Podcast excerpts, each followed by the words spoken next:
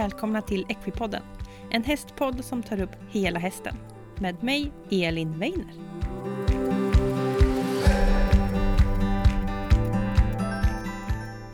Hej alla Equipodden-lyssnare och välkomna tillbaka till eh, Equipodden. Efter lite paus 2020 så är jag tillbaka med ny glädje och ny energi för att spela in mängder med nya avsnitt. Eh, jag har massa spännande planerat, jag kommer inte avslöja allting just nu men det kommer bli tränare i olika discipliner, det kommer vara lite spetsinriktningar i eh, hästsportvärlden, det kommer bli sitsoptimering, det kommer bli miljöträning och mycket, mycket annat. För att inte missa någonting så rekommenderar jag er att gå in och följa Equipodden på våra sociala medier och det är Facebook och Instagram. Där finns Equipodden och där lägger jag upp massa spännande inlägg. Det är tips från avsnitt, eh, det är när avsnitt ska komma och allting handlar om. Så det är ett jättebra tips att gå in och följa. Innan jag tar och presenterar veckans avsnitt så tänkte jag bara göra en liten reminder på att just nu när jag, vi spelar in det här vårterminen 2021 så lever vi i en coronapandemi över hela världen.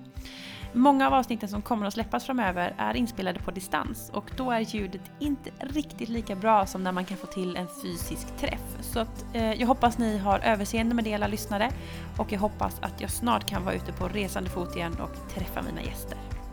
Så, första avsnittet för 2021 det blir ett riktigt, riktigt pangavsnitt. Jag har nämligen intervjuat Linda Hemmingsson som är PT på strongrider.se. Och Strongrider de håller på att utveckla en app för just avsluten träning eller fysträning för ryttare. Och Linda hon har enorm erfarenhet av eh, träning och är ju PT då som sagt. Och hon delar med sig av mängder med tips kring hur vi som ryttare ska träna avslutet. Vi pratar om vad man ska träna, hur man ska träna, hur ofta man ska träna och vilka fördelar man har av att faktiskt göra fysträning också utöver sin ridning. Jag måste säga att det här blev ett sånt otroligt bra pangavsnitt. Jag själv tycker ju om att träna utan häst också och jag har lärt mig massor. Så ja, jag tycker vi helt enkelt kör igång med veckans avsnitt.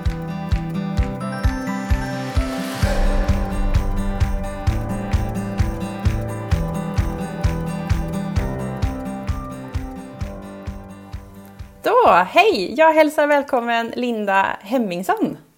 Hej! Hej Elin, vad roligt att få prata med dig. Hej, vad kul att du vill vara med i Equipodden. Välkommen! Tack så mycket.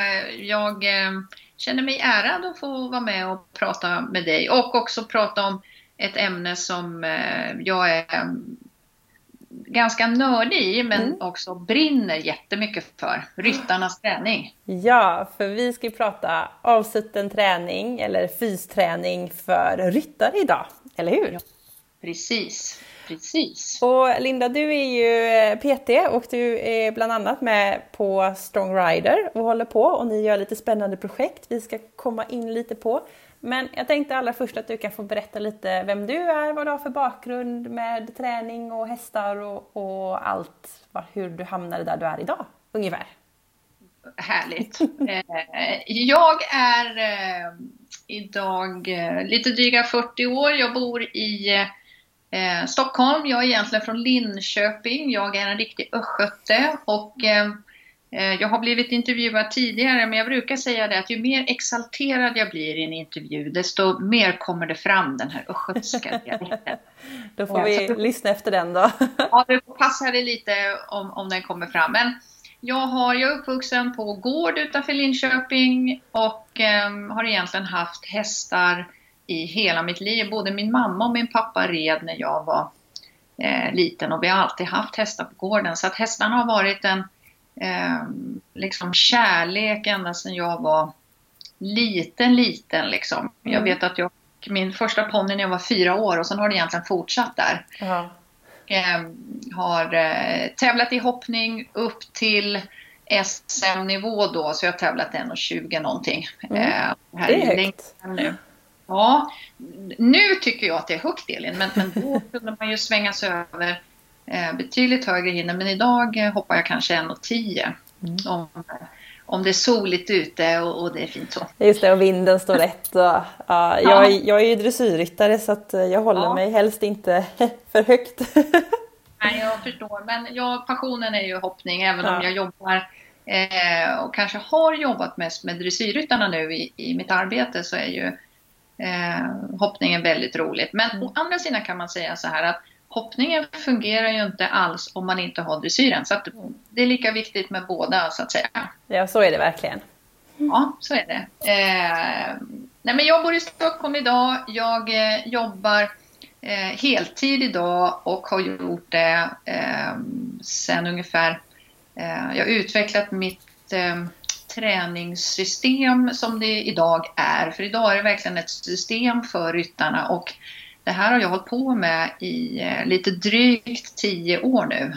Mm. Eh, och det är också det som ligger som grund för eh, vad vi jobbar med i Strong Rider. Så att Strong Rider är, eh, bygger på mitt träningssystem för ryttarna som jag har utvecklat under en lång, lång tid. Just det. Och eh, vi är eh, några få höll jag på att säga, men vi är några delägare i bolaget. Det heter Strong Rider Tech och är ett, eh, den första innovativa bolaget för just eh, avsutten träning för våra ryttare. Och det här är så roligt Elin, vi kanske kommer att prata lite mer om det, men eh, det här som jag har jobbat med under så lång tid kommer nu eh, alla ryttare att kunna få ta del av. Mm. Eh, att träna för att verkligen prestera bättre och få ut bättre eh, känsla och optimera sin ridning. För det är det Mm. vi vill. Mm. Mm. Eh, så det håller jag på med. Jag har jobbat eh, 30 år som eh, tränare inom elitidrott. Har en bakgrund som eh, PT och eh, eh, chefstränare inom eh, ett av våra större eh, spaanläggning kan man säga, eh, som är i Stockholm. Jag har jobbat inom Sturebadskoncernen i ungefär 15 år och utbildat tränare och eh, instruktörer där och Mm. eh, har startat två stycken anläggningar åt dem också. Kul! Ja, jätteroligt. Jag har gjort så mycket Elin så jag vet inte riktigt vad ska jag säga. Man får liksom, eh, du har gjort mycket, du har en gedigen bakgrund, mycket Ja. träning. Men nu kommer det sig att du till slut har kommit tillbaka och väljer nu att fokusera helt på, eller inte helt, men mycket på häst och ryttare. Alltså hästarna har ju alltid varit en passion och vi, eh, vi har ju flera hästar kvar i familjen. Jag har en dotter som rider och, och satsar på hoppningen och jag försöker att hänga med henne lite och jag hjälper henne så mycket jag kan med, med hästarna. Och hästarna har ju varit en... Är man uppvuxen på landet som jag är och har haft hästar eh, egentligen i hela, hela livet så är det ju eh, det är ju upplevelsen med hästen som är så fantastisk att kunna eh, alltså allt där omkring det har funnits med mig. Så passionen hos oss som familj och, och fortsatt i familjen. Jag har ju tur som har ett av mina barn, jag har tvillingar nu och de fyller 16 i år och den ena är ju älskar ju hästarna lika mycket som jag medan den andra inte alls är så intresserad. Mm. Eh, och eh, nej, men jag tror att det har varit naturligt. Kärleken har ju liksom en gång hästtjej, alltid hästtjej på något sätt. Det Mm. följer. Helt underbart. Och också det att ehm, och det, senast igår tänkte jag på det. Nu är det ju, när vi spelar in det här avsnittet så är det, det är snö ute. Det har varit ganska kallt. Jag var ute med min dotter och skrittade hästarna igår. Och eh, tänk att det finns en sport som man kan göra tillsammans. Gammal som ung, man som kvinna, eh, yngre, på alla nivåer. Och man kan hålla på liksom livet ut. Jag tycker Mm. det är helt underbart. Eh, och hästen är, det är så mycket mer, det är så mycket känslor med hästen och de, de hjälper oss att bli bättre människor tycker jag. Mm. Eh, vilket gör att det är otroligt roligt att kunna vända. Som sagt, jag har jobbat med elitidrott och eh, kanske mest egentligen om man tänker på hela min karriär inom fotboll och eh, hockey. Eh, jag har också jobbat som idrottslärare på gymnasium med specialidrott inom tio år. Eh, Mm. och har den bakgrunden och jag tror att det är den bakgrunden, ganska disciplinerade träningen och tänket runt träningen som också har gjort att eh, jag har kunnat lyfta ryttarna så pass bra. För det här är ju eh, lite outforskat område på så sätt att ryttarna tränar idag men det finns inga riktigt bra guidelines för ryttarna. Det finns ingen eh, riktigt bra Eh, struktur kring ryttarna, hur de ska tänka och vad de ska göra. Man har inte riktigt fått ihop den och det här, det här vill jag ändra på, det här vill vi ändra på på Strong Rider. Så att det Strong Rider gör, som bygger på, på min yrkeserfarenhet egentligen, det är att skapa ett eh, verktyg för alla våra ryttare så att man vet vad man ska träna, hur man ska träna och eh, verkligen får till det. Mm. För det är inte alltid så lätt. Hästarna tar mycket tid. Mm. Mm, mm. Ja, vi pratade precis lite innan här, vi tryckte på inspelningsknappen, att det, hästarna tar så otroligt mycket tid. Ja. Eh, och att rida är ju träning i sig. Eh, man kan både få träningsverk och svettas en del, kan man ju säga. Eh, så att det här med att träna vid sidan kan vara svårt att hinna med. Så det är jätteintressant att höra att ni är på väg fram att kunna ha ett verktyg för att hjälpa till med det. Eh, jag tänkte lite om vi börjar lite i från början i, i en ände här. Alltså, varför ska man egentligen fysträna som ryttare? Just för att det är ju rätt mycket träning att rida också. Ja, Elin, både ja och nej i den frågan. Därför att tittar man, tittar man i red, om man går tillbaka, nu har jag precis berättat att jag har tävlat eh, hoppning, även fälttävlan eh, gjorde jag också, vilket jag inte skulle ge mig på idag. Jag är helt fascinerad över fälttävlan, men det gjorde man ju eh, utan någon form av ansvar och begränsning när man var yngre. Men man blir ju äldre. Mm, mm. Och konsekvenstänket kommer in. Men eh, när jag red och när jag hade mina hästar så, eh, så var hästarna annorlunda. De var lugnare då, de var kraftigare. Eh, de var byggda på ett annat sätt och idag är hästarna eh, mer och mer också på amatörnivå. Det är sporthästar, de är avlade på ett annat sätt. Mm. Och eh, Eh, många har ju egentligen, om jag nu ska vara helt ärlig, hästmaterial som man kanske inte kan rida på fullt ut därför att de är, man behöver vara känslig och med i matchen som ryttare och därför är det egentligen det är lika viktigt då fysträna när, när jag red som mest eh, för 20 år sedan men det är viktigt därför att du är lika stor del i teamet som hästen. Det är inte hästen som gör allt jobb. Mm. Du som ryttare kan påverka din ridning otroligt mycket. Mm. Och det här tror jag, även om man pratar om avsutten träning och fysträning, för jag gillar egentligen eh, att säga fysträning för ryttare, för jag tycker att det låter lite mer modernt, det låter lite mer sportigt. Avsutten träning tycker jag låter eh, lite tråkigare. Men alla vet vad det är, så det är ett bra begrepp. Men jag vill vända in lite och säga fysträning så mm. mycket eh, här behöver ryttarna förstå vilken möjlighet de har att kunna påverka sin ridning och vad roligt det blir när man kan vara ett med hästen på ett helt annat sätt mm. genom att själv utbilda sig i kunskapen om eh, hur jag ska hantera min egen kropp. Mm. Så att svaret är ju ett solklart ja. Du måste träna avsuttet eh, på ett bra sätt, ett effektivt sätt eh, för att bli en bättre ryttare. Det är så. Mm. Alltså det är så sant det du säger Linda att ryttaren är en stor del av teamet också när man rider. Mm. Och att eh, vi kräver så mycket av hästarna att de ska kunna få ihop sin kropp men vi är ju lika viktiga att vi ska kunna kontrollera våra kropp med våra alla muskler och rörelser som vi har såklart.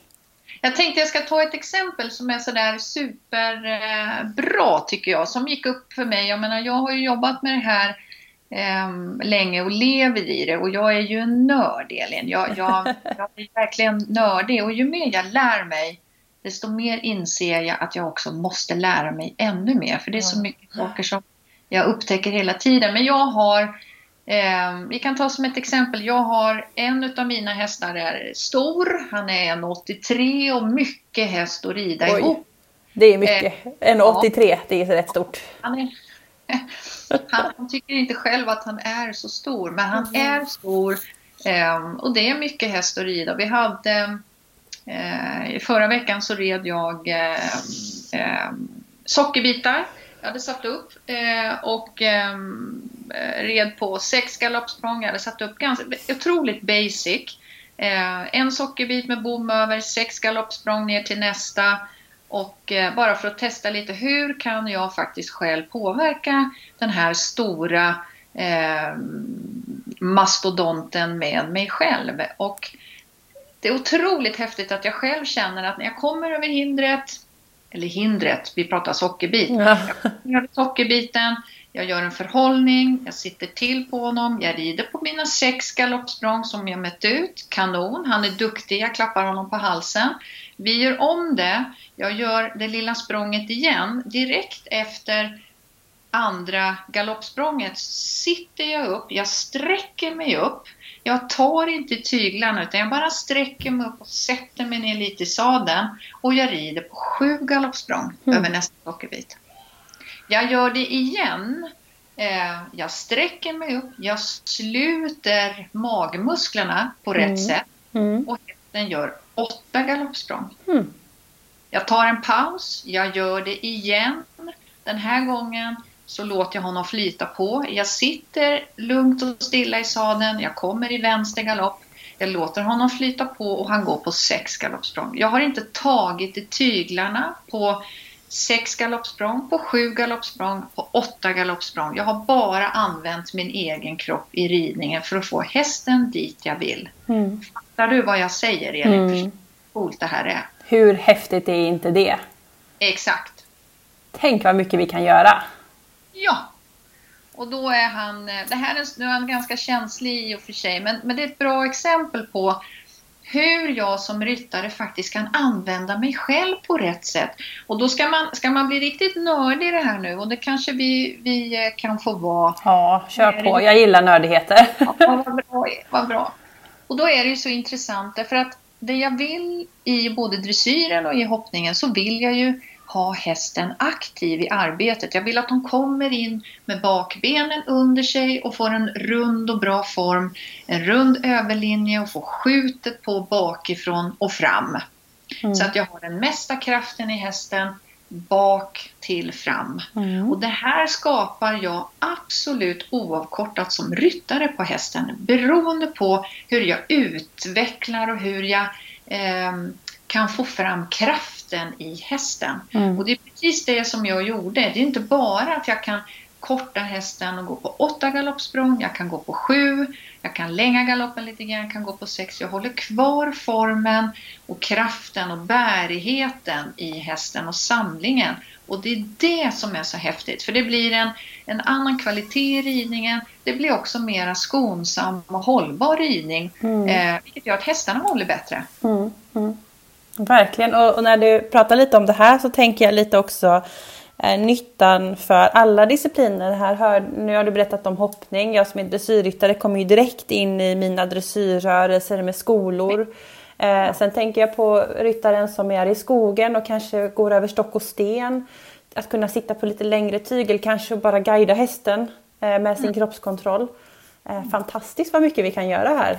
Och det finns mycket visst, och, och även eh, om man tar is, Islands eh, ridning som jag har fått äran eh, att jobba med lite på senare tid. Det är otroligt intressant. Jag har inte själv hållit på så mycket med, med islandshästar men, men eh, det är lika viktigt där att störa hästen så lite som möjligt, att använda kroppen på rätt sätt. Mm. Eh, det är samma också i eh, västernridningen, att kunna använda kroppen och kunna balansera hästen på rätt sätt. Och där eh, tycker jag ändå att man har kommit eh, på god väg. Man rider ofta på lite längre tygel och jobbar med eh, mjuka fina hjälper. Så vi har, mm. vi har mycket att lära av varandra och vi har otrolig fördel själva som ryttare. Alltså det finns bara fördelar med att vara väl tränad. Mm, mm. Eh, känna lite på det ordet, väl tränad. Mm. Att man alltså kan ha kroppskontroll, man är smidig, man har ganska bra rörlighet.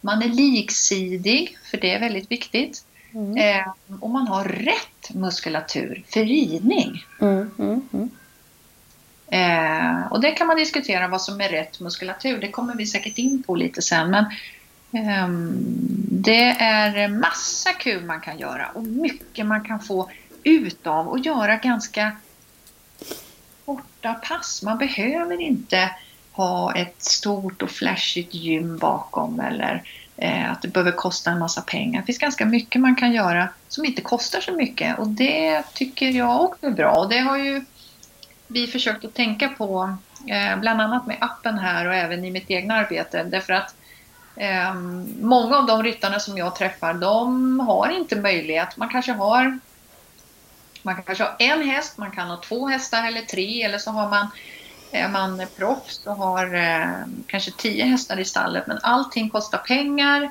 och eh, man behöver vara effektiv med sin tid. Man har inte tid att åka iväg och, eh, och träna kanske. Man kanske måste tillbaka och ha lektioner och då, då kan det vara jobbigt ibland att bara byta kläder för mm, mm. de olika arrangemangen och komma iväg och man är skitig och dan för att man har varit och ridit och man har hållit på i stallet och så ska man iväg. Då är det ganska skönt att kunna göra rätt mycket hemma faktiskt. Mm, mm. Det är uppskattat men det är, eh, det är ganska skönt. Många gillar det. Verkligen och det är som du säger att gå åka till ett gym, byta om, transport dit. Och så ska ja. man värma upp och sen ett pass och sen varva ner och sen byta om och så hem igen. Det, det är rätt mycket tid. Och nu när vi spelar in det här då så är det ju 2021 och vi lever mitt i en pandemi där det kanske inte heller är eh, jättesmidigt och lämpligt att åka till ett gym. Eh, att kunna få hjälp att göra saker hemma är ju fantastiskt. Mm.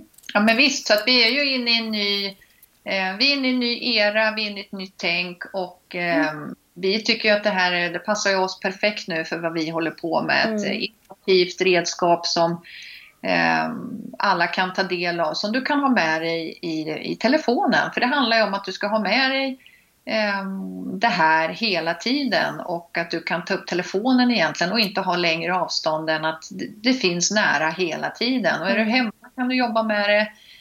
Um, absolut kan man träna i stallet. Många tycker att det är smidigt att träna i stallet. Jag tycker väl kanske mer att många har ganska kallt i stallet. Det är kallt i stallet, det är inte alla som har lyxen att ha ett uppvärmt, eh, välstädat eh, fikarum eller sadelkammare att ligga i på golvet och så vidare. Utan jag skulle föreslå att eh, bäst är att kunna vara hemma kanske i vardagsrummet eller om man har en liten yta där man kan träna. Det går att göra otroligt mycket där. Mm. Där det är varmt, där det är ganska skönt eh, slippa och frysa emellan. Eh, stallet i all sin ära men eh, bäst fysträning tror jag att du får hemma. Mm, mm.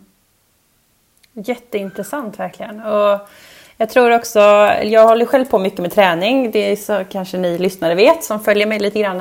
Eh, men också det här att eh, att det inte måste vara en timme, en och en halv på gymmet utan all träning räknas, eller hur? Ja, och, och, det är klart att det gör det. Och jag, rent spontant så säger man ju ja, att all träning som räknas är bra träning. Men då ska man också veta det att med, med, ett litet, med en liten klausul på att eh, har man en bra planering för sin träning och har ett övergripande eh, tänk kring det, om man har gjort en plan, då har man oftast ett mål dit mm. man vill. Jag tycker, jag kommer ju från elitidrotten, jag tycker att det är viktigt oavsett om man är elitsatsande eller om man är motionär eller om man är yngre eller lite äldre. Man kan vara återfallsryttare. Eh, så, så har man gemensamt, det är viktigt att ha ett mål att träna till. Mm. Varför mm. tränar jag? Vad vill jag med min träning? Eh, och har man det och har man satt ett mål, det kan ju vara kanske att orka och, och, sitta på ridlektionen på ridskolan i arbetstrav. Mm. Att inte behöva rida lätt eh, titt som tätt. Det kan också vara, jag jobbar ganska mycket, nu är det både män och kvinnor, men många kvinnor, det får du ha ett eget kapitel om sen Elin, men ganska många kvinnor idag som har fött barn mm. Ehm, har faktiskt problem också med att kunna hålla tätt i sadeln när det blir för stötigt. Mm. Och, um, hästarna kanske inte riktigt är eh, man kanske rider på ridskola och man rider en eller två gånger i veckan och så är det ganska stötigt i sadeln. Hästarna släpper inte ner den riktigt. Det är svårare att få den här mjuka ridningen och det blir lite hattigt och man ska hålla eh, distans till ryttaren före och efter och man kanske hoppar och kan inte knipa ihop ordentligt. Många har faktiskt problem med inkontinens, det är ganska vanligt. Mm. Mm. Och nog ingenting man pratar om så mycket men det går ju att träna upp såklart. Mm. mm. Eh, eh, helt klart. Nu mm. kommer jag på spåret lite med mål, men det kan ju vara ett mål. Det här är så vanligt för mig, jag jobbar med det dagligen så för mig är det naturligt att prata om det. Men eh, har man ett mål, jag tycker man ska ha det, då blir all träning bra för då har man ett fokus. Precis. När man inte har en bra grundplan, då är det så att då är det inte lika bra att säga att all träning som blir bra är bra träning. Förstår du vad jag menar? Jajamän, jätteviktigt. Att jobba med mål är eh, otroligt viktigt och det är väldigt roligt tycker jag. Men eh, också väldigt svårt. Ja, och där kan man behöva lite guidning av hur, hur ska jag tänka och hur, eh, hur lägger jag upp ett mål? Ja, men jag vill träna, jag är peppad.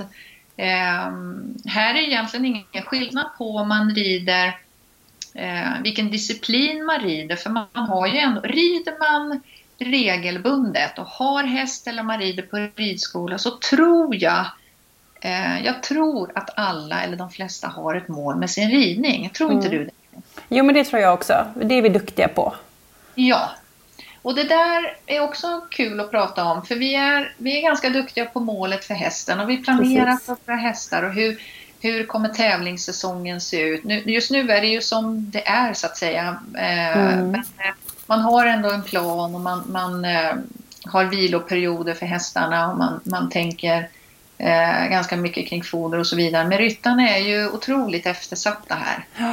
Eh, och man behöver ha en, en, plan för sig själv. Var ska jag vara när, när tävlingssäsongen drar igång? Eller mm. eh, hur tänker jag inför starten av, nu ska vi kvala eh, till medels 2B exempelvis, medels 2A. Vad behöver jag kunna då för att jag ska kunna vara kvick och spänstig i mitt eh, sätt att kommunicera med hästen? För det är också så både i hoppning och dressyren att ju, ju högre upp du kommer desto kvickare och desto mer teknisk blir ridningen. Det är mm. egentligen som skiljer för annars är ju grundträningen densamma för oss alla. Mm. Eh, och det handlar ju om eh, styrka och övergångar och samling. Det är ju inte svårare än så om man ska hårdra det. Och det är egentligen likadant för dig som ryttare. Du behöver en grundplanering och sen så ehm, ändrar man planeringen lite grann beroende på var i tävlingssäsongen du är. Och här är jag lika både mot motionärer och elit egentligen. Mm, mm. Eh, fast ju mer mot elit du är, desto teknisk och detaljrik blir även den, den egna fysträningen. Mm. Kanske gentemot om du rider stadigt på ridskola en gång i veckan. Mm. Men det är lika viktigt att ha en bra känsla i sadeln på ridskolan som det är i stora femstjärniga Grand Prix. Precis, för vi håller ju på med hästar för att vi tycker det är kul och att ha en bra känsla är ju att, att, eller att det inte skulle kännas bra att rida, då blir det ju inte roligt. Varför ska vi då hålla på med det? Så att få en bra känsla är ändå, det är ju därför vi rider mycket. Ja. Att ha eh, också för att vi ska ha hållbara och hästar som tycker om att vi eh, som också har en behållning av ridningen. För hästarna gör ju det här för att vi vill. Och det handlar mycket om att få hästen att göra det vi... Eh, det är ett samspel. Hästen ska ju tycka att det är roligt och vara sin ryttare till lags och få beröm för det. Det är mm. jätteviktigt tycker jag. Det är djur vi håller på med, man måste ha mm. respekt för dem. Och när den brister, då, då har man tappat det. Det är otroligt viktigt. Mm. Um, för att annars så kommer man kanske inte dit man vill. Eller man gör inte det helt enkelt. Så är det ju.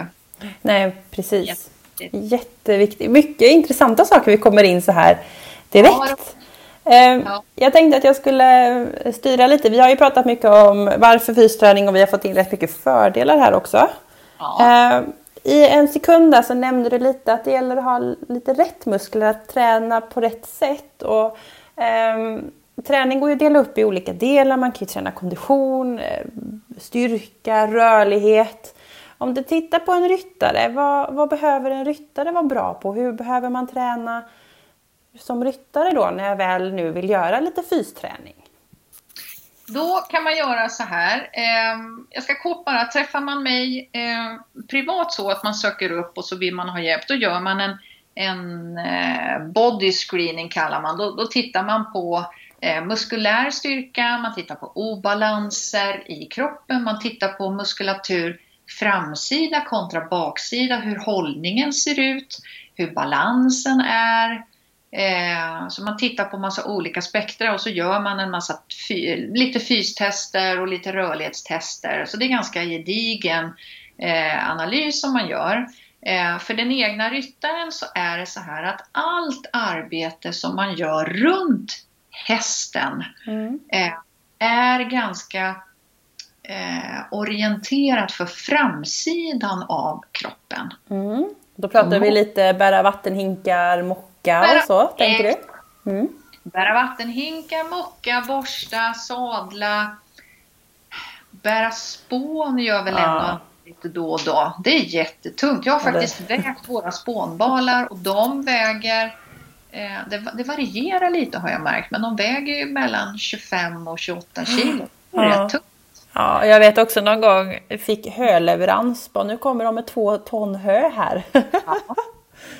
Eh, ja, exakt. Och det, eh, jag driver ju även stall eh, i Stockholm och det är klart att ehm, nu senast så fick vi åtta ton hö och det är ju bara att kavla upp armarna och eh, lasta av. Så, yeah.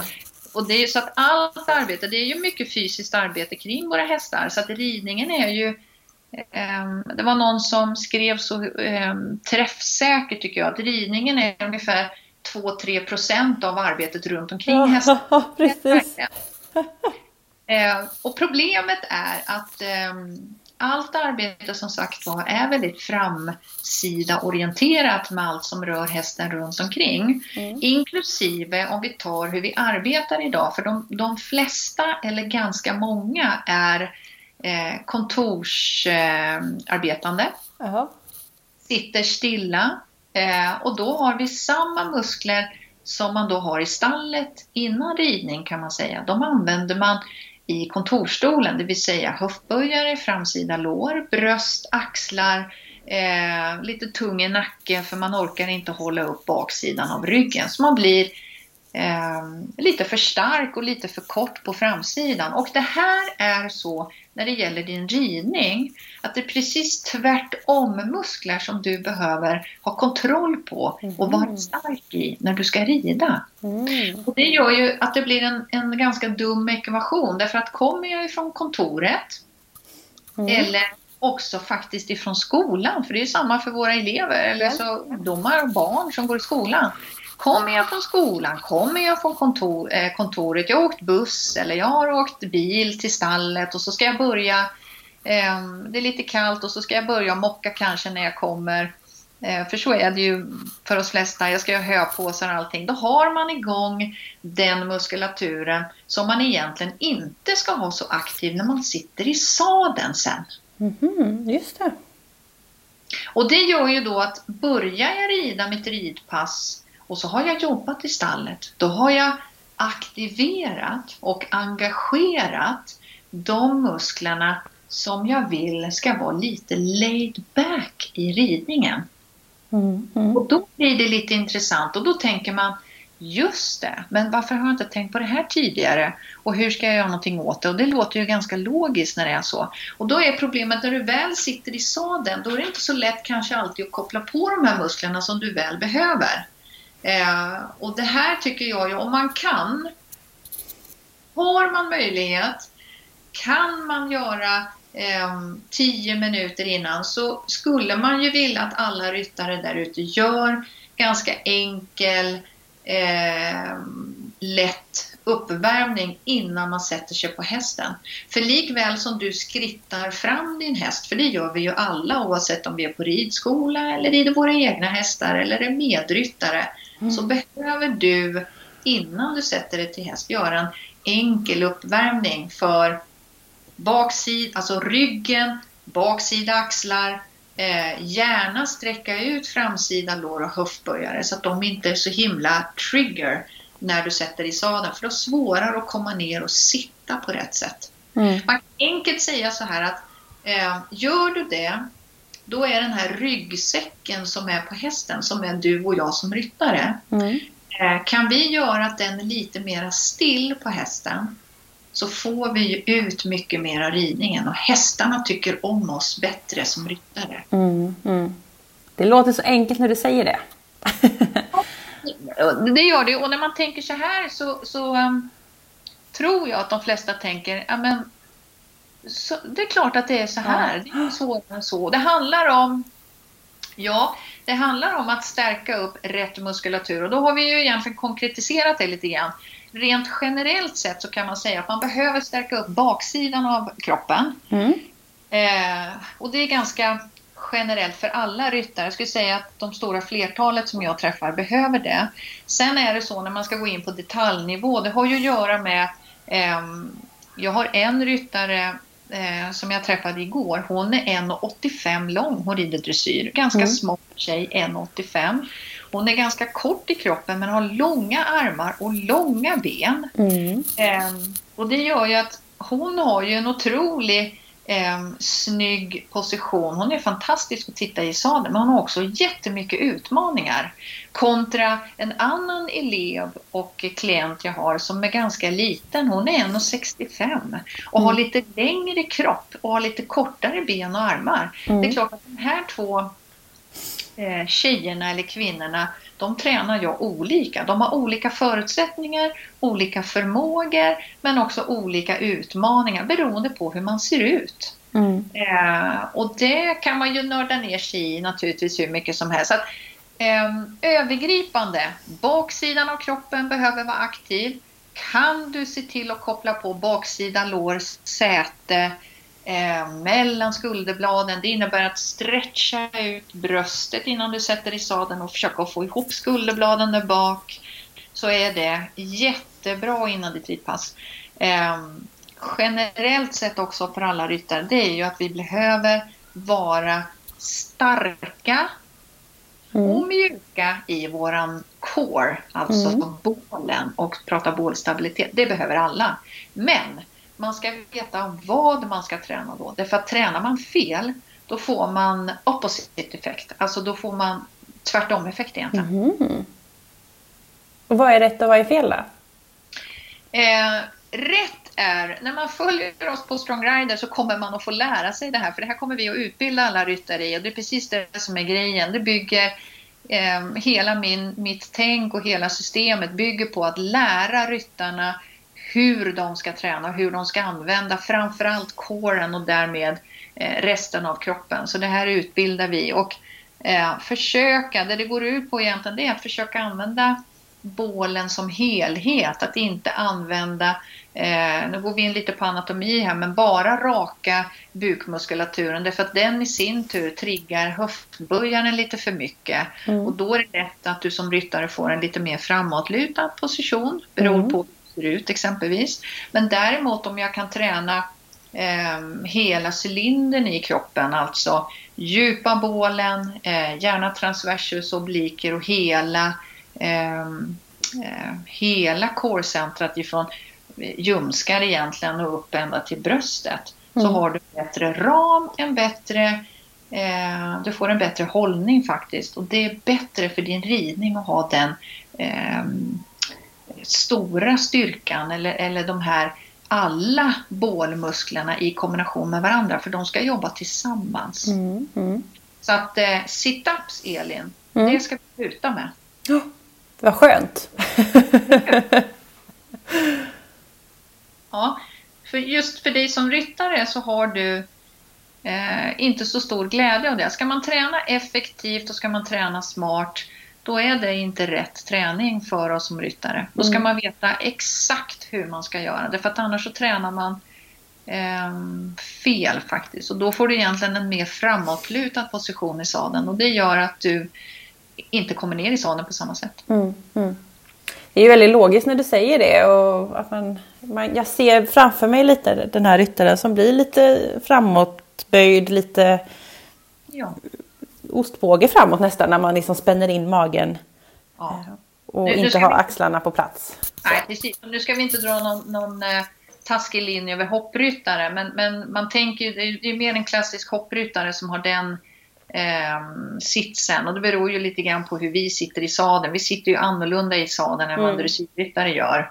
Eh, så hoppryttarna har ju generellt sett lite mer den positionen och är faktiskt eh, lite mer benägna att skada sig. Mycket problem med ryggar och mm. ljumskar och knän än vad mm. faktiskt dressyrryttarna har. Mm.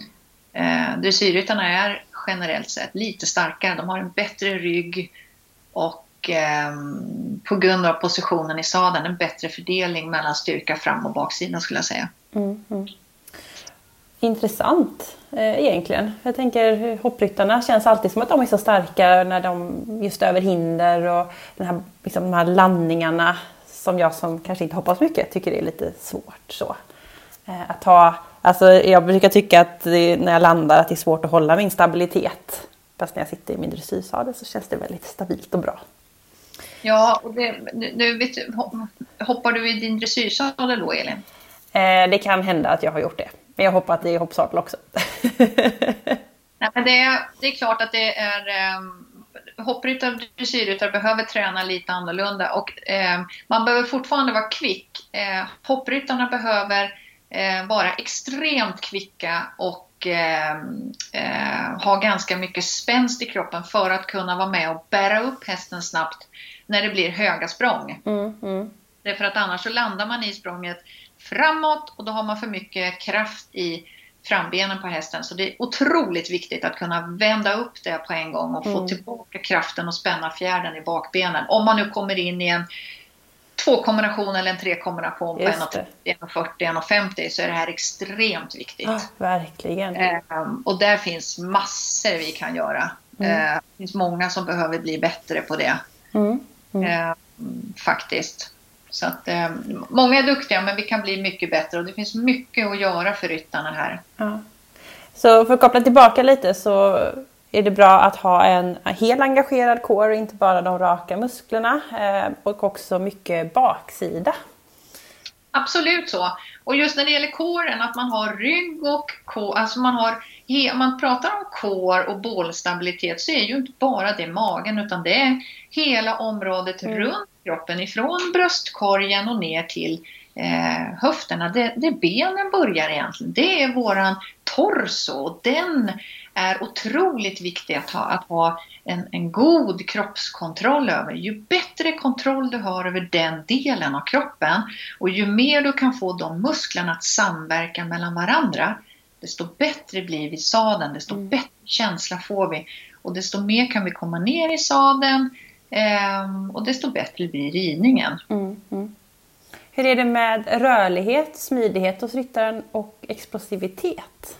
Um, jag tycker, om man nu tittar tillbaka på de här tio åren som jag har jobbat, för jag har jobbat ganska mycket med um, basträning och sen um, uh, detaljträning och även intervallträning och spänst så är det ju någonting som ryttarna generellt sett är väldigt dåliga på. Man är ganska uthållig, man orkar hålla på länge med lite mm. lägre puls. Mm. Eh, många har relativt dålig kondition, alltså man orkar inte ligga med en puls på kanske 70-80% under en längre tid. För man, man tränar det lite för kort uppsuttet på hästen. Men mm. det är extremt viktigt. Ju högre upp du kommer i klasserna eller desto mer svårigheter eh, som du och din häst tar dig an, desto viktigare är det att du som ryttare är, eh, kan, kan ha koll på kroppen och ge kvicka, snabba, korrigerande hjälper för hästen. Mm. Och återigen då så kan man gå tillbaks dit lite till att eh, vi pratade om att hästarna är annorlunda idag än vad de var bara när, när jag red seriöst för 20 år sedan och det märker jag på mina egna hästar att det är mycket, mycket mer finlir idag. Att yttertygen, innerskänken, ledande tygeltag och parera hästen på ett annat sätt än vad den var tidigare. Nu är det mm. också länge sedan jag red, men det är annorlunda hästmaterial. De är kvickare idag, de är absolut mer explosiva själva. De är ädlare, mm. de är lite mer flyktbenägna, för det är det man vill ha i tävlingssammanhang. Ehm, och då måste vi som ryttare följa med utvecklingen. Vi måste bli mer explosiva, vi måste ha mera spänst, vi måste kunna kontrollera våran kropp som en riktig idrottare. Det är idrott vi håller på med. Mm, mm. Verkligen. Det, ja. Eh, och det tycker jag också är ganska naturligt när man säger det, men jag tror inte att man tänker som ryttare på att man ska träna sin spänst och man ska ha intervallträning med i i träningen, men man behöver det. Det är otroligt viktigt och det har med fokus att göra, det har med koncentration att göra, det har med andningen att göra. Mm. För när pulsen är hög och anspänningen är hård, då måste du också kunna hålla kvar fokuset. Mm. Och det behöver vi träna på. Verkligen. Och tar vi barn, du ser Elin, ja, nu är ja. jag helt här. Ja. Kör på! Ja, tar vi barn Ehm, jag är ju själv eh, idrottslärare i botten och pedagog och tittar man på hur barnens, eh, ungdomarnas utveckling är jämfört med, nu är det 15 år sedan jag jobbade som idrottslärare, ehm, så är det ju så att de blir också mer stillasittande. Man rör sig inte riktigt på samma sätt och då är det ännu viktigare att man får in det här i träningen gentemot hästen därför att hästmaterialet har lyfts till den nivån att eh, många av oss som ryttare är för dåliga för att kunna rida på det här materialet vi har. Vi har mm. råd att köpa ganska bra hästar idag, men vi har inte kunskapen om att kunna rida dem. Mm. Så intressant det du säger nu. Ja. Och det är både barn och vuxna och, och äldre. Det, det, rent krasst så är det så. Vi är i för dålig form liksom. Vi förstår inte att vi eh, behöver ha den här kapaciteten själva. Mm. Och när man börjar att jobba med någon som inte har tränat det här och så gör man det och hjälper personen till att eh, bli lite mera kvick, bli lite snabbare i hjälperna, få lite mer kroppskontroll. Eh, både bli lite smidigare men också få en annan ram så händer det så mycket. Mm. Det är så roligt och de får sån effekt i eh, sadeln. Jag ska faktiskt läsa Eh, ett litet sms som jag har fått ifrån en kund till mig här som jag träffade i fredags. Mm. Det här tycker jag är så himla roligt och nu säger jag inte vem det är men eh, den här, eh, för den kvinna hon tränar eh, dressyr och eh, hon skriver till mig så här, hon var hos mig i fredags på dagen och då jobbade vi fram ett nytt upplägg till henne och då hade vi inte träffats på eh, ganska länge av olika anledningar. Bland annat är det ju coronatider fortfarande så att man, mm. många håller sig ju lite i sin egen. Så skriver hon så här till mig. Det här är på kvällen, då har hon ridit eh, och tränat sin häst på eftermiddagen efter våran träning. Det här är kul. Hej Linda! Jag har ridit mitt livs bästa piaff idag. Sjukt, men kom äntligen ner i sadeln och tänkte på höger axel. Vi håller på och jobbar. Uh -huh. eh, och så hade jag knut, så hjälmen låg mera still. Det här är också en intressant sak, det kan vi prata lite om Elin. Mm. Känns superkul, nu är jag så laddad, trevlig helg. Det här är väl helt fantastiskt Elin? Gud vad häftigt, jag får nästan lite så här rysningar. Visst är det häftigt? Ja. ja. Tänk vad vi kan göra. Men vad var det med knuten då? Att hjälmen låg still? Ja, och då kan man gå in på, nu är vi inne på småsaker men också jätteviktigt. Och ehm, Eh, kommer man in lite, jag själv har, eh, jag har eh, två stycken, jag har en rejäl och en lite mindre. Jag har whiplash-skada själv och ganska lång nacke. Mm. Och kan inte ha vilken hjälm som helst. Därför att om jag sitter och rider och hästen gör ett ryck och hjälmen är för tung så får jag ett ryck i nacken och då känner jag av det här. Mm. Och då har jag, och det här går ju naturligtvis och eh, ändra. Och det är olika beroende på vilken hjälm man har och vissa hjälmar är tyngre faktiskt än andra hjälmar. Mm. Eh, jag vet inte om vi ska prata om märken här men, men eh, det finns de hjälmarna som är lite lättare som sitter lite bättre på. Eh, sen kan det också finnas svårigheter. Nu är i mitt fall så att jag har ett ovalt huvud, jag har ganska litet huvud. Har man lite större huvud då kanske man inte passar i en viss typ av hjälm. Men eh, faktum är så att jag också har märkt att har jag håret, eh, sätter upp det och har en, en liten knut, alltså inte bara hästsvans bak, så sitter hjälmen lite mera på huvudet. Och det har inte att göra med att hjälmen är stor eller liten, men den sitter mera på. Den åker inte mm. fram och tillbaka och det gör att jag har lättare att hålla positionen in med hakan, rak i nacken och att jag kan ha en eh, bättre position i sadeln. Och jag får inte lika ont i nacken faktiskt. Mm. Mm. Och det pratade vi om den här eh, personen och jag och, och, eh, det var ju kul att hon testade det och kände samma sak själv. nu tror jag hon har köpt en ny hjälm här inom kort mm. faktiskt. Häftigt! Små saker ja. som gör det. Ja. ja. Det var lite kul att läsa det ja. för det var åttonde vi pratade om tänkte jag. Jättehäftigt ju! Ja. Det är så mycket vi kan göra och jag tänker med den här bakgrunden av allt vi har pratat om nu. Hur, hur ska jag lägga upp min fysträning eller min avslutna träning? Hur ska jag göra då?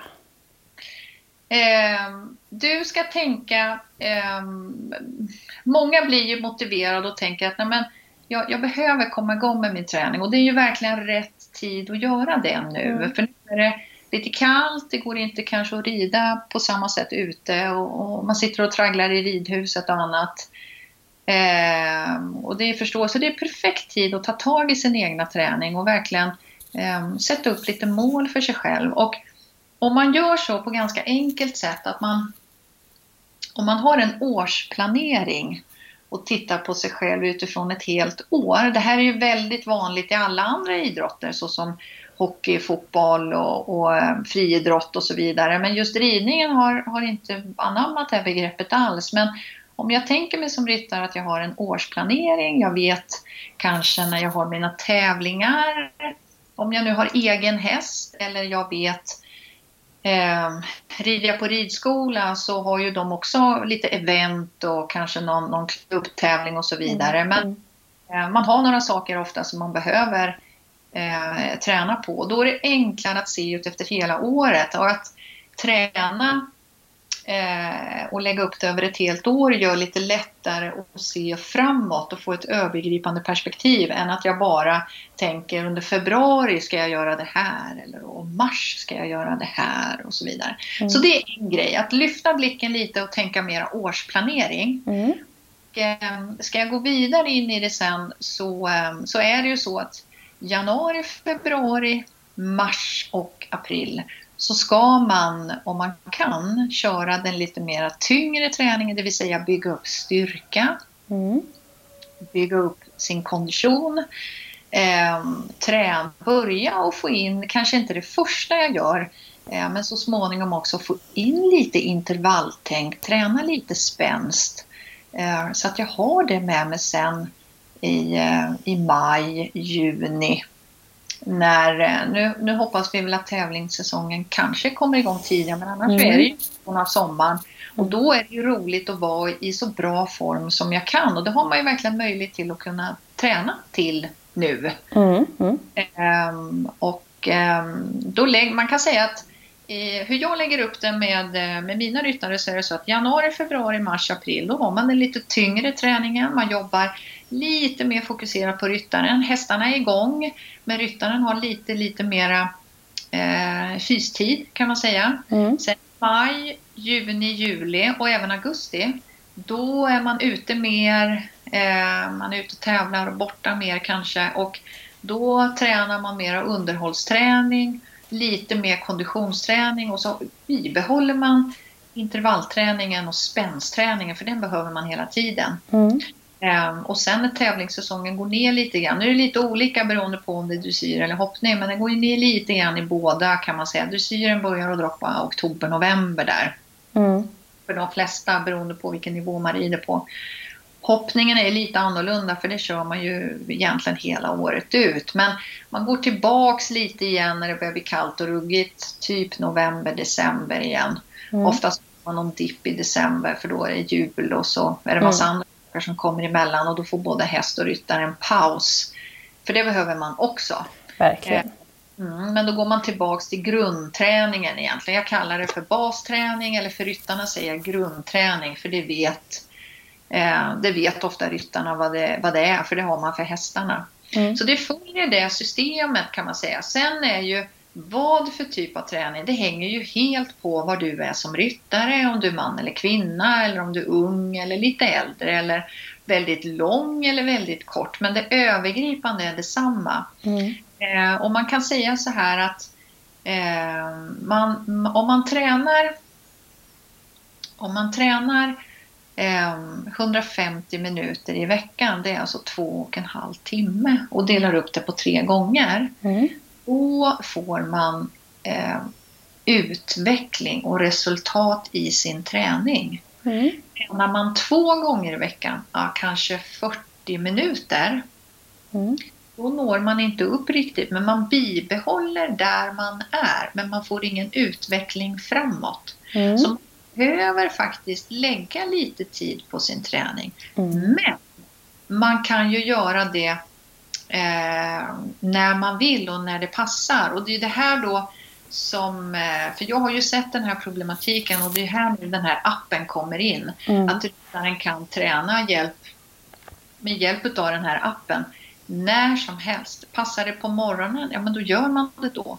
Passar det på kvällen, ja men då gör man det då. Eller mm. har man lunchbreak, mm. vilket jag tycker är ganska bra om man nu sitter och rider väldigt många hästar så är det fantastiskt att kunna komma av sadeln och inte rida 8-9 hästar i sträck för det är i sig inte så himla sunt, vare sig mm. för ryttare eller häst att göra det. Mm. Men det är svårt, det är några som får till det.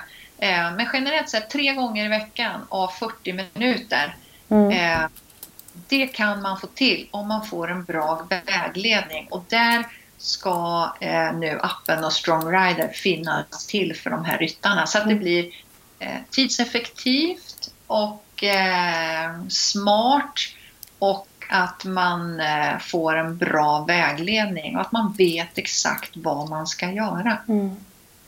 Det är ju inte lätta saker alltså. Här är det ju skönt att kunna få lite hjälp då. Ja men det är otroligt viktigt och det är också viktigt att kunna se eh, och få det här. Varför ska jag göra den här övningen? Jo, den här övningen ska du göra därför att den hjälper dig att eh, eh, lättare kunna flytta hästen i sidled. Mm. Du behöver göra den här övningen för att kunna flytta undan höger skänkel. Mm. Eh, varför gör jag eh, Varför gör jag det finns kanske någon som lyssnar nu som eh, vet exempelvis, det finns ju massa olika bra verktyg som man kan ha hemma också. Var, var ett bra alternativ är ju eh, kettlebells. Mm. Eh, man kan köpa som, som både kan stå ute och inne. Det är helt underbart. Det går inte att slita ut dem. Mm. Ehm, och eh, gör man exempelvis eh, svingar med dem som är en jättebra övning om man vet exakt vad man ska göra. Det kan också vara en ganska dålig övning om man inte vet vad man ska göra, om man har haft ryggproblem och så vidare. Mm. Men det är en superbra övning för att få kvickhet, spänst, bra påkoppling av de viktiga musklerna generellt sett när det gäller ridning ehm, och gör att man blir mer på i ridningen vilket gör att man har lättare sen för att göra eh, ökad trav eller eh, ökad galopp eller faktiskt också kunna samla hästen lite grann. Mm. Så att vi försöker att koppla ihop övningar med eh, ridningen så att man vet varför gör jag den här övningen? Jo, därför att det blir bättre när jag gör den här övningen på hästen. Mm. Det, det, tror jag är väldigt bra för jag tänker att, att bara känna okej okay, nu ska jag fysträna eh, bara för att. Men om man får det här just att om jag gör det här så kommer det att underlätta till det här när jag rider sen. För det är ju det som man har som mål att få bli en bättre ryttare, få komma och kanske få en bättre känsla, ha roligare med sin häst eller ha ett visst specifikt tränings tävlingsmål. Och att förstå då vad jag kan göra och se vad det kan leda till och få den här känslan så att man inte sitter där och tränar två månader och känner ingen skillnad. Då tappar man ju motivationen. Det är fantastiskt det, du berättar nu Linda. Ja, ja, men det blir ju det och det här har ju det här har ju, eh, vi tycker, jag tycker att det här har saknats och mm. det är egentligen ingen, eh, jag tycker att det många ryttare eh, man vill träna, man vill bli bättre. Man, man förstår att man behöver göra någonting och att det är jag som bromsar kanske i skolarbetet med hästen eller beroende på vilken höjd man hoppar eller om man gör en annan disciplin. Men man måste också få veta vad ska jag göra för att också bli bättre för det är då det är roligt. Mm. Det är ganska tufft att, ha motivationen men heller inte få någon bra eh, vägledning och guideline. Precis. Precis. Så att, eh, jag hoppas att eh, jag och mina kollegor ska kunna bidra till det. Mm. Ja, jätteintressant och jätteviktigt tror jag också.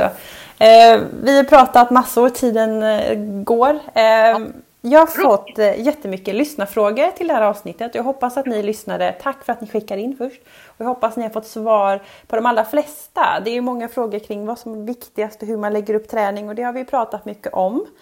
Mm. Jag tänkte ta en fråga som vi inte har pratat så mycket om, och, eller vi nämnde det lite grann, det här hur ofta. Mm. Och då sa du tre gånger 40 minuter för att eh, ja, utveckla. Eh, ja, eh, man kan säga sig så här. Eh, rent generellt sett när det gäller träning så är det så att man behöver ha en, eh, en repetitiv träning för att eh, nervsignalerna ska fungera mellan hjärna och muskler och för att man ska få en utväxling. Och ganska enkelt sätt, det beror lite grann på vad det är man tränar också, men enkelt sätt så kan man säga som ett, ett hälsovägledande tips det är att tränar man två gånger i veckan, mm. 40 minuter, då bibehåller man mm. sin sin, sin fysiska status. Alltså den bibehåller man över tid om man gör det här över tid. Mm. Eh, ska man höja och göra en förändring och ändra någonting och bli bättre, för det är det man vill, mm. då behöver man då behöver man göra det mer än två gånger i veckan. Men man behöver inte göra det fem gånger i veckan. Det räcker med tre gånger i veckan. Och mm. det tycker jag att man är skyldig sin häst att göra. Mm. Mm. Och om man också kan göra det hemma, man behöver inte gå till gymmet utan man kan göra ganska mycket hemma, man kan också göra en del i stallet. Då går det att få till. Mm. Det är inget svårt om man har en bra plan. Och det har man ofta för sin häst ju. Mm. Man har bra plan och du är, du är viktig i teamet. Du ska också hålla länge. Um, och det är mycket roligare att rida om jag har koll på min kropp, om jag också känner att jag är fin i sadeln. Att jag eh, känner vad jag har min muskulatur eh, så är det mycket roligare. Mm, verkligen. Eh, och det är som du säger, det är inte omöjligt att eh, få in. Ehm, jag har en till lyssnarfråga som är lite mer specifik som jag tyckte var intressant. Ja. Eh, och det är alltså en lyssnare som har skickat in och frågat Kan man träna för att få lättare att hålla skänken stilla när man rider? Ja. Jag, jag, jag bara ja, ja, ja, ja. ja det kan man. Eh, sen beror det här på hur lång jag är, alltså hur långa ben har jag, hur, hur ser min kropp ut? Så det går inte att svara på du ska göra det här och det här och det här. Men eh, man, man, kan säga så här, generellt sett så är det så att har du lite längre ben, då har du ofta en skänkel som rör sig lite mer på hästen. Är det också mm. så att du inte har så stor eh, att, att du är långt i förhållande till din häst, för det hänger på lite. Jag ska också veta så här, jag ska svara på den här frågan Elin, men jag ska också säga det att det är ju lite så att ryttarna är olika också beroende på vilken häst de sitter på. Mm. Att man kan ha olika problem på olika hästar. Mm. Så det behöver inte vara så att man har eh, samma problematik om man nu tar skänken exempelvis på, eh, på flera hästar utan det kan ju vara på en specifik häst. Men vi går tillbaks till det där. Ehm, det hänger lite på hur du ser ut. Har du ganska långa ben, ja då är det mera troligt att du rör skänken fram och tillbaka.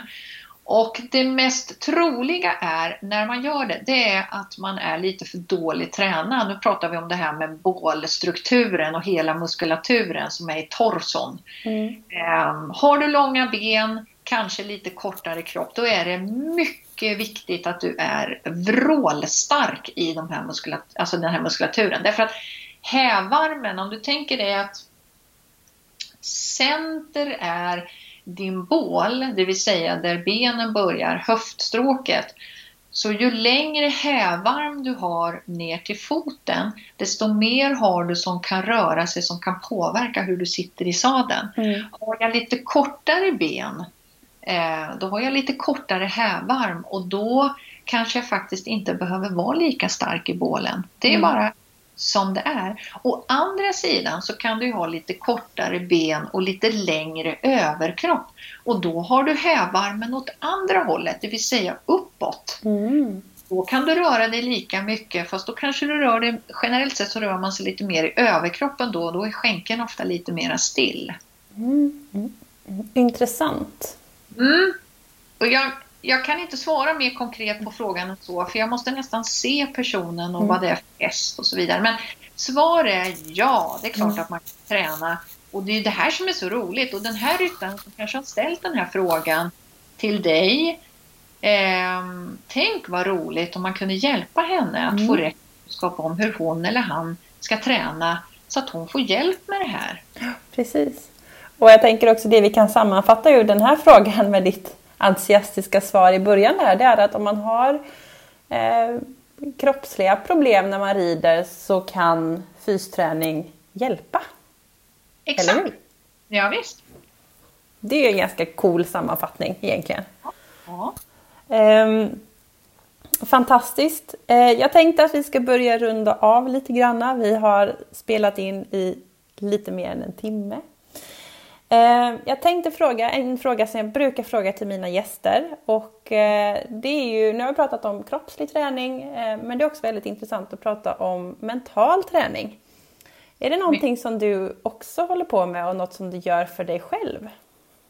Jag jobbar jättemycket. Jag är också utbildad mental rådgivare och har, jag har gått mina utbildningar på BOSAN i Stockholm och jobbar jättemycket kring det här. Och det är också så här om man ska avsluta för att eh, den mentala träningen, då får man nästan ha ett eget kapitel kring mm. det, för det är också superintressant. Men det är också så här att när jag är stark i min kropp och när jag trivs i min kropp och när jag kan använda min kropp, då mår jag bättre både fysiskt men även psykiskt. Mm. Då är det lättare att prestera. När jag mår bra, jag har koll på mina grejer, eh, jag vet att jag sitter bra i sadeln, jag vet att jag har kontroll på vad jag ska göra. Då är det mycket lättare att också prestera eh, mentalt också, förbereda sig. Så det hänger, kroppen och knoppen hänger ju väldigt mycket ihop alltså. Mm.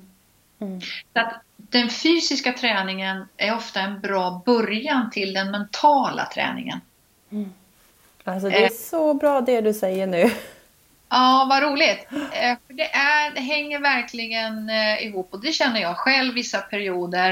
Eh, vi är ju mitt uppe i alltså produktionen nu av vår första app, som, liksom betaversionen av appen som kommer här nu i, i eh, mars och sen ska vi testköra den. Så att våra betatestare som har anmält sig för att testa den här nu kommer i april. Och, eh, det är ju otroligt mycket arbete. Jag tränar mycket själv och i vissa perioder så jobbar jag väldigt hårt och då blir det lite mindre egen fysträning och det känner man, det påverkar en jättemycket hur man mm. mår, hur man känner sig och, och var jag har min kropp någonstans. Så fysträningen är eh, otroligt viktig för det mentala. Mm. Och hur jag känner mig. Jag brukar säga till mina, eh, till mina elever och mina kunder att när du kommer in på banan, om det så är dressyr eller hoppning, så ska du känna att du tycker att det är kul att visa upp dig och din fina häst. Det ska vara roligt och det ska kännas kul.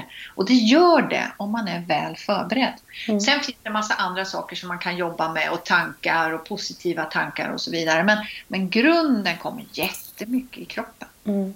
Ja, det är så bra. Det är så himla bra Linda. Jag känner igen mig så mycket i det. Jag, eh, när man slarvar med sin fysiska träning, när det blir för stressigt på jobb och projekt och, och, och sånt där, då, då känner man det direkt. Det känns. Ja. Mm. ja. Och jag tror faktiskt, eh, jag tror att vi tjejer eller kvinnor, vi är mer känsliga för det än vad killar är. Nu, nu säger jag det att jag tror det. Jag har ingen, inget belägg, men jag tror att vi är lite känsliga för det, för vi har också en viss cykel om man tar eh, menstruationscykeln och så vidare i lite hur vi, hur vi fungerar. Mm. så har det jättestor betydelse.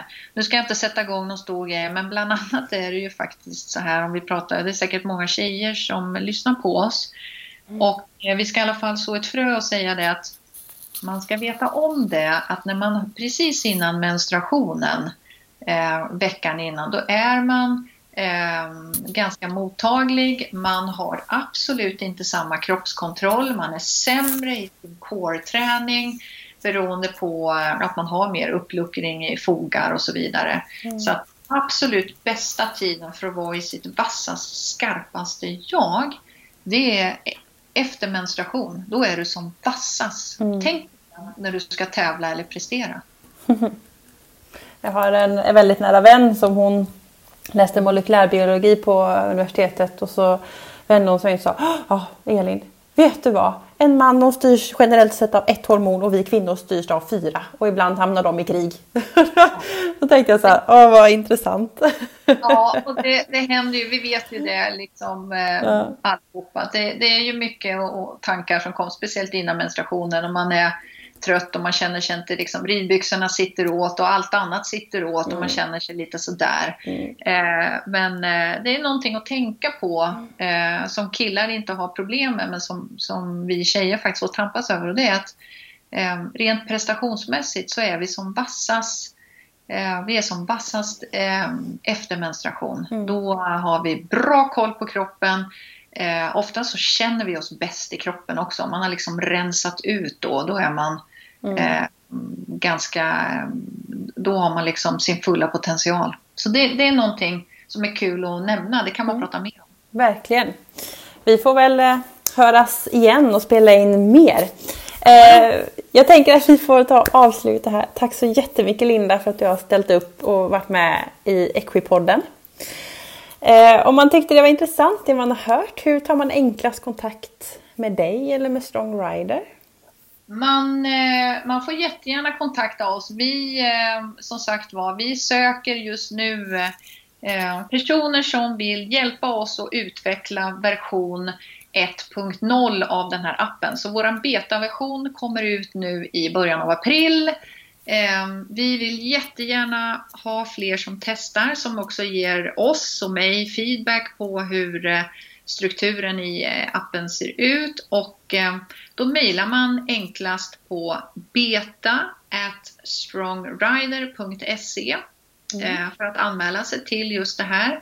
Och vill man, vill man prata vidare med mig eller få kontakt, då mejlar man linda strongrider.se.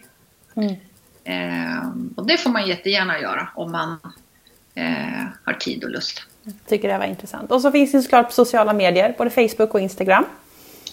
Facebook, Instagram, eh, strongrider.se heter vi där. Gå gärna in på vår hemsida och Mm. läs lite och se om vi kanske kan vara en hjälp till, eh, till några eller till fler där ute för att komma igång och få liksom en hållbar träning själva. Mm. Som är ganska effektiv och, och lätt att ta till. Mm. För det är precis det vi vill i alla åldrar. Barn, vuxna, män, kvinnor, äldre.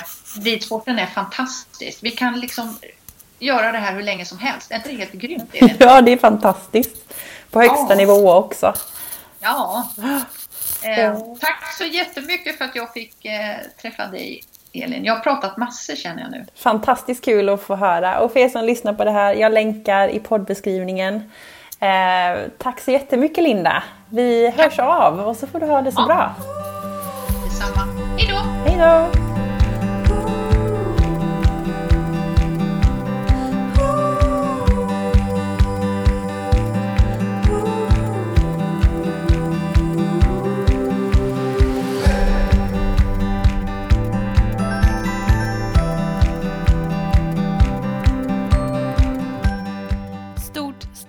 Tack Linda för att du ville vara med i Equipodden.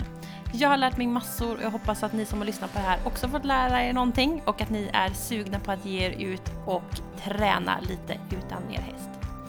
Jag vill påminna om att följa Equipodden på sociala medier. Där delar jag med mig av massor med tips och tankar och eh, vad som kommer komma näst i podden. Glöm inte också gå in och följa Strong Rider. De finns på sociala medier, Facebook och Instagram och också deras hemsida. Jag länkar i poddbeskrivningen. I nästa avsnitt av Equipodden så kommer vi få träffa en tjej som är grym på det här med sits och att sitta på hästen. Vi kommer prata sitsoptimering, vi kommer prata eh, hävstångar till höger och vänster och hur vi kan göra för att få en så bra sits som möjligt. Missa inte det, det är också ett fantastiskt grymt avsnitt. Men med det så får jag önska er en fantastisk vecka och eh, så hörs vi senare. Ha det bra, hejdå!